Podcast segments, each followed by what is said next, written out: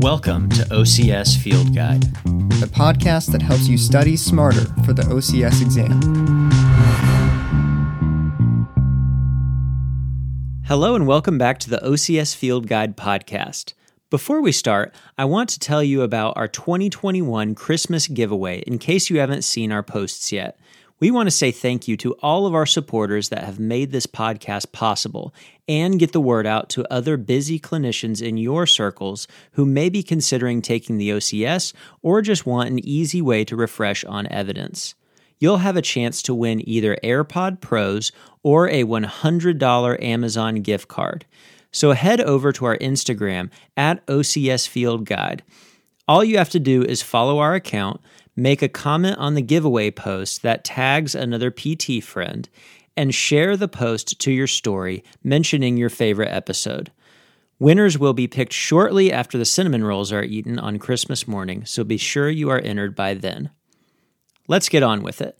In this episode, I'll cover what appears to be the prevailing shoulder pain rehab classification system as put forth by McClure and Michener in the Staged Approach to Rehabilitation Classification Shoulder Disorders, or STAR Shoulder article published in PTJ in 2015. This podcast is not going to be as packed with facts that you need to memorize. Rather, I'm covering this because it provides an excellent framework for the critical thinking necessary to make good decisions when it comes to shoulder cases on the exam. The shoulder is very messy if you look at it only from a pathoanatomic model. But the Star Shoulder article does a good job of respecting pathoanatomic diagnosis while highlighting the importance of treatment based on individual impairments and level of irritability. Pathoanatomic diagnosis does inform the therapist somewhat about expected tissue healing, pathology, prognosis, and other factors depending on the diagnosis, and depending on if a specific diagnosis can be made in that case. And thus, it should still inform treatment, but it does not tell you much about the impairments. Two patients with the same diagnosis may have very different impairments and levels of irritability, and thus need very different treatment. And two patients with different pathoanatomic diagnosis could have very similar impairments and irritability, and thus need very similar treatment. A single patient will typically have the same pathoanatomic diagnosis throughout treatment, but their impairments and irritability will likely change and develop, and so should treatment. The article gives two good examples for the need to blend pathoanatomic diagnosis, impairments, and level of irritability for best management. For instance, someone having the diagnosis of adhesive capsulitis does tell you to expect the patient to have loss of range of motion and a protracted course of treatment, but it does not tell you anything about what motions are most limited or how irritable the condition is. Likewise, knowing that a patient has sustained a Bankart lesion is very important in that it will guide the therapist to appropriately limit early exposure to external rotation range of motion, but will not inform the therapist about specific impairments that will guide the bulk of the treatment for that individual. Additionally, as we've learned more about the limits of imaging and special tests, we often cannot be certain that a patient has one specific pathoanatomic diagnosis over another, or that a finding on imaging is the actual cause or source of their complaint. Thus, the STAR shoulder classification system attempts to group together pathoanatomic diagnoses that are most likely to have a similar presentation and special considerations that will affect treatment. But treatment is selected based on an integration of knowledge of the pathoanatomic diagnosis when pertinent and individual impairments along with the level of irritability. Let's jump right in. This classification system uses a similar staged examination and intervention paradigm to what you have seen in the CPGs. Stage 1, screening, involves history, general physical examination, and screening for any red or yellow flags, and determining from that whether a patient is appropriate for PT, referral and PT, or referral only. They include a good list of the most common serious pathologies that could present as shoulder pain and their red flag history and exam findings. So I'll run through those as follows. Tumor, which could come along with a history of cancer, signs and symptoms of cancer such as unexplained weight loss, pain not correlated with mechanical stress, and unexplained fatigue, as well as an unexplained mass, swelling, or deformity of the shoulder. Infection, which may have signs and symptoms of infection, including redness of the skin, fever, and being systemically unwell fracture or unreduced dislocation, which should have a history including a significant trauma or a seizure and present with acute disabling pain, acute loss of motion, and deformity or loss of normal contour. Neurologic lesion, for which you look out for unexplained sensory or motor deficit. Finally, visceral pathology, which could come along with pain not reproduced with shoulder mechanical stress, pain or symptoms with physical exertion or respiratory distress, pain associated with gastrointestinal symptoms, and or scapular pain with ingestion of fatty foods. Stage 2 of the paradigm is actually titled pathoanatomic diagnosis and involves a more specific examination and determination of pathoanatomic diagnosis, ruling in or out whether the pain is in fact coming from the shoulder or another structure such as the cervical spine, and what diagnostic category the patient best fits in. Unlike the lumbar spine, in the shoulder, there are plenty of cases where we can determine a pretty specific pathoanatomic diagnosis and where it does matter, such as adhesive capsulitis, AC joint sprain, anterior instability, etc. But for the most common presentation of shoulder pain, which we will call subacromial pain syndrome, Correlation of patient symptoms to a specific pathoanatomic diagnosis is hotly debated, less possible, and less important. The three categories McClure and Michener use are subacromial pain syndrome, adhesive capsulitis, glenohumeral instability, and then a fourth category, other, which includes pretty much everything else. The third and final stage is placing the patient into a rehab classification based on one, tissue irritability, and two, their specific impairments, both of which then guide the intervention used. Let's go ahead and dig into each category. The first and messiest category is subacromial pain syndrome. This label is one attempt to get away from the misleading impingement label. However, the name the orthopedic section appears to be going with their, for their planned CPGs is rotator cuff syndrome. And in the ICF language, we would call it shoulder pain and muscle power deficits. Ultimately, all three of those titles aren't great in my opinion, as not all pain in this category has to be from a subacromial structure. Not all pain has to do with the rotator cuff, and not all individuals in this category have to have a muscle power deficit. But semantics aside, this category includes the presentations we would historically have called subacromial impingement and much more. I like this quote from the article. The category of subacromial pain syndrome is particularly challenging and includes common pathoanatomic labels such as subacromial impingement, bicipital tendinopathy, rotator cuff tendinopathy and tears, subacromial bursitis, secondary instability, and SLAP lesions.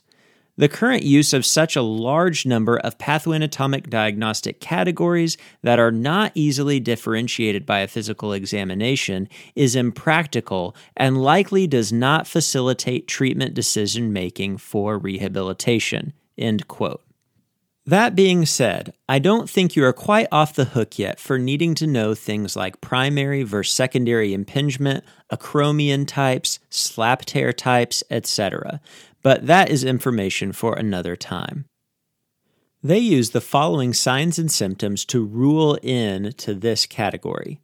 Impingement signs, such as a positive Neer's, Hawkins Kennedy, and Jobe or empty can tests, a painful arc, painful resisted testing of rotator cuff muscles, weakness, and in the case of a significant rotator cuff tear, atrophy and you would rule out this category with any significant loss of passive range of motion, the keyword being significant there, as many of these individuals have smaller but still important losses of range of motion in certain directions. Or you would rule out with signs of glenohumeral instability. It is good to remember that impingement tests are just tissue provocation tests. They tell you that something in the space that you are closing down or tugging on is sensitive, which is good information, but does not give a diagnosis or tell you what you need to do to make it either not be so sensitive or not get pinched on so much. Remember that a painful arc or impingement tests are only valid when the history matches up. I guarantee a Hawkins Kennedy is going to be very positive in someone with adhesive capsulitis, but that does not mean they fit in the subacromial pain category. Now, this classification system does lump in rotator cuff tears in this group, which in most cases is absolutely appropriate since research shows compelling evidence for treating even full thickness rotator cuff tears with physical therapy. In fact, the Moon trial, see Kuhn et al. 2013 in the Journal of Shoulder and Elbow Surgery, showed that 75% of individuals seeking treatment with an atraumatic full thickness rotator cuff tear have a successful outcome with physical therapy alone and elect not to have surgery. Now, this study did exclude acute or traumatic onset rotator cuff tears. However, a 2020 RCT in the Journal of Shoulder and Elbow Surgery found no significant difference in outcome between surgical repair and physical therapy for the treatment of small acute traumatic rotator cuff tears. Furthermore, the 2019 Cochrane Review on rotator cuff surgery for small degenerative tears showed, and I quote, little or no clinically important benefits with respect to pain, function, overall quality of life, or participant rated global assessment of treatment success when compared with non operative treatment. Surgery may not improve shoulder pain or function when compared with exercises with or without glucocorticoid injections. So, yes, do treat the rotator cuff tear, especially if it's a degenerative tear, and probably even if it's an acute or traumatic tear, especially if it's small, but try it even if it's a little bigger. The article does make the appropriate disclaimer that especially larger acute or traumatic rotator cuff tears may be well managed with surgery. Still, I imagine future iterations may consider substantial rotator cuff tears as their own subgroup as evidence and guidance grows for non operative management. The second category is adhesive capsulitis, or in ICF terms, shoulder pain with mobility deficits. We've already had a podcast going in depth on this diagnosis, so we won't waste time on it beyond saying that you would rule in with insidious onset of progressive pain and range of motion loss, especially in individuals between 40 and 60 years old, where active and passive ranges of motion are similarly impaired, with external rotation being most limited. You'd rule this out in individuals younger than 40 and in anyone with normal active and passive range of motion. Again, for more depth, check out my podcasts on adhesive capsulitis. The third category is glenohumeral instability, or in ICF language, shoulder stability and movement coordination impairments. This category includes both traumatic and atraumatic multidirectional instability and will rule in with age below 40, a history of dislocation or subluxation, positive apprehension tests, positive relocation tests, and generalized laxity, such as with a Beighton score of 5 or more out of 9. Of note, the anterior apprehension test is most sensitive and specific when apprehension rather than pain is judged as a positive test. To get the most diagnostic test with a sensitivity of 81% and a specificity of 98%, you combine the apprehension test with a relocation test, where you place a posterior directed force on the head of the humerus and repeat the test, which should abolish the apprehension in a positive test. Although this article does not include posterior instability signs or tests in the rule in criteria, I'd venture a guess that those would fit well in this category. Posterior instability would likely have a history of subluxation or dislocation due to a longitudinal posterior directed force on the humerus, especially in some horizontal adduction and internal rotation, such as when maybe blocking a 300 pound lineman, or as our most recent case in the clinic had, landing a mountain bike jump really hard with force driving up through the arm. These individuals would potentially have a positive posterior apprehension test. This test has pretty low sensitivity, but pretty high specificity, aka, you aren't going to rule out posterior instability with a negative test if they have the appropriate history and mechanism, but a positive test rules it in pretty confidently. In case you're rusty, this test is performed with the patient in supine by blocking the scapula against the thoracic cage with one hand and horizontally adducting the humerus across the body while applying a posterior force through the humerus. Reproduction of apprehension is considered a positive test. Of course, you would rule out the glenohumeral instability category if there is no history of subluxation or dislocation and if there is no apprehension with testing. This is a good time to note that there may be individuals that meet criteria for multiple categories, such as an individual with secondary impingement due to glenohumeral instability. They may meet criteria for both categories, which highlights the importance of specific impairment based treatment.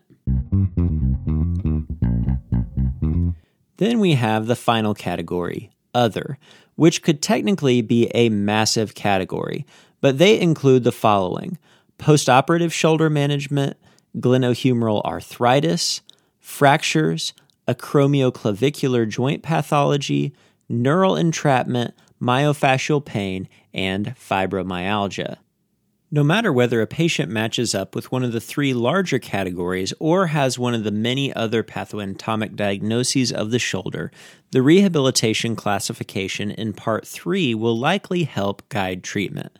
So let's move on to Part 3 rehab classification based on stage of irritability and specific impairments. Similar to what we have seen in the clinical practice guidelines, there are high, moderate, and low irritability categories. High irritability is defined as high pain, such as 7 or greater out of 10, consistent night or rest pain, pain before end of range of motion, active range of motion less than passive range of motion, and high disability. Interventions here should be focused on minimizing physical stress via activity modification or other means. And we could probably include things like addressing any psychosocial factors or pain neuroscience education as needed. Moderate irritability is characterized by moderate pain, such as 4 to 6 out of 10, intermittent night or resting pain, pain at end of range of motion, active range of motion similar to passive range of motion, and moderate disability. Interventions here will focus on applying mild to moderate physical stress, addressing impairments, and allowing basic level functional activity restoration. Low irritability is characterized by low pain, as in 3 or less out of 10, absent night or rest pain, minimal pain with overpressure, and active range of motion equal to passive range of motion. Interventions here will progress to moderate to high physical stress, addressing impairments and progressing to high demand functional activity restoration. Now for impairments. The first two impairments are more of a general nature. First, pain associated with local tissue pathology. For high irritability, appropriate interventions include activity modification, manual therapy, and modalities. For moderate irritability, activity modification with progressive activity reintroduction, manual therapy as needed, limited modality use, and then for low irritability, they say just no modalities, but I think we could put progressive reintroduction of activity and tissue loading here. The other more general impairment is pain associated with central sensitization. And for all levels of irritability, they suggest progressive exposure to activity and appropriate medical management. I think if it had been written about five years later, it would probably be also including things like pain neuroscience education, isometrics, general exercise and aerobic activity, and other interventions addressing things like fear avoidance, pain catastrophizing, and pain self efficacy. Now for the more specific impairments. First, limited passive mobility, such as of the joint, muscle, or neural structures. The primary treatments are range of motion, stretching, and manual therapy across the levels of irritability, but with progression in degree, intensity, and duration. For high irritability, range of motion, stretching, and manual therapy only in pain free range, typically short of end range. For moderate irritability, the forces progress to comfortable end range stretching, manual therapy, and range of motion, but intermittent and still for a shorter duration. For low irritability, forces progress to tolerable end range stretching with longer duration and higher frequency. Next is neuromuscular weakness associated with atrophy, disuse, and deconditioning. For this impairment, with high irritability, interventions will focus on active range of motion within pain free ranges. For moderate irritability, will include light or moderate resistant exercise to fatigue through mid ranges. And for low irritability, will include moderate or high resistance activity to fatigue, including into end ranges of motion. Then we have neuromuscular weakness associated with poor motor control or neural activation. For high irritability, active range of motion within pain free ranges is also included, and then they say to consider use of biofeedback, neuromuscular electrical stimulation, or other activation strategies. For moderate irritability, the focus would be basic movement training with emphasis on quality and precision rather than resistance according to motor learning principles. And with low irritability, interventions would focus on high demand movement training, again with emphasis on quality rather than resistance according to motor learning principles. Next is functional activity intolerance. With high irritability cases, intervention will focus on offloading and activity modification to protect the joint or tissue from end range or high load and will encourage the use of unaffected regions. Moderate irritability will focus on progressive engagement in basic functional activity, and low irritability will focus on progressively engaging in high demand functional activities. Finally, they include poor patient understanding leading to inappropriate activity or avoidance of activity, for which at all irritability levels the intervention is appropriate patient education. I want to include a couple other impairments not listed in the STAR article negative patient expectation and low pain self efficacy. A pair of high powered studies by Chester et al. in 2018 and 19 in BJSM studied 34 different potential prognostic factors in individuals with shoulder pain, including things like BMI, smoking status, anxiety, time off of work due to shoulder pain, gender, duration of symptoms, clinical exam findings, etc and the only two factors that influenced outcome with physical therapy, other than pain severity and level of disability, which we would expect, were patient expectation and pain self efficacy. Those that believed they would have a complete recovery versus slight improvement as a result of physical therapy had better outcomes. And those that had higher pain self efficacy scores also had better outcomes when people believe they will improve and believe that they have the power to change their pain, they get better. The second study even found that those with high pain and disability, but positive expectation and high pain self efficacy, did as well as those who had low pain and disability, but low expectation and low pain self efficacy. So, subjective examination should look for these factors and consider them as high priority impairments to be addressed with education, strategies to achieve buy in, and appropriate referral as needed.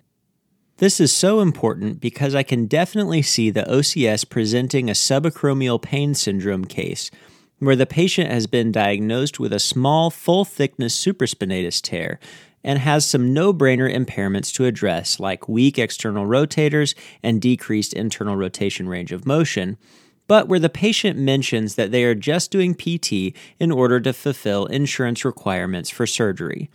In this case, if it's available, I would be choosing an option that includes something like education that physical therapy treatment results in successful outcome for most patients. Before we wrap, I want to briefly give one treatment evidence update. In 2020, JOSPT published an updated systematic review of the effectiveness of interventions for the treatment of subacromial shoulder pain. Definitely an important paper for any OCS taker. I'll read you the concise conclusion, which should give you what you need to know. Evidence for exercise as the most important management strategy for subacromial shoulder pain is increasing and strengthening. Ongoing research is necessary to identify whether there is an optimal dose and type of exercise. Currently, it is not possible to state that one exercise program is more appropriate than another. However, a strong recommendation may be made to include manual therapy as an adjunct intervention with exercise. Conflicting evidence surrounds the effectiveness of multimodal therapy and corticosteroid injection. Other commonly prescribed non surgical interventions, such as ultrasound, low level laser, and extracorporeal shockwave therapy, lack evidence of effectiveness. I think the takeaway for you is that exercise with the addition of manual therapy, especially early on, is the best treatment for subacromial pain, but that since there is no consensus on the best exercise program, you should use a common sense, impairment based, irritability guided, pathoanatomically respecting treatment strategy, such as what is put forth in the Star Shoulder article. Well, that's it for today. If you are listening to this episode before Christmas of 2021, be sure to head over to our Instagram page at OCS Field Guide to enter to win AirPod Pros or a $100 Amazon gift card. Thanks for listening to OCS Field Guide. Don't forget to subscribe and then head to physiofieldguide.com for practice questions and more resources.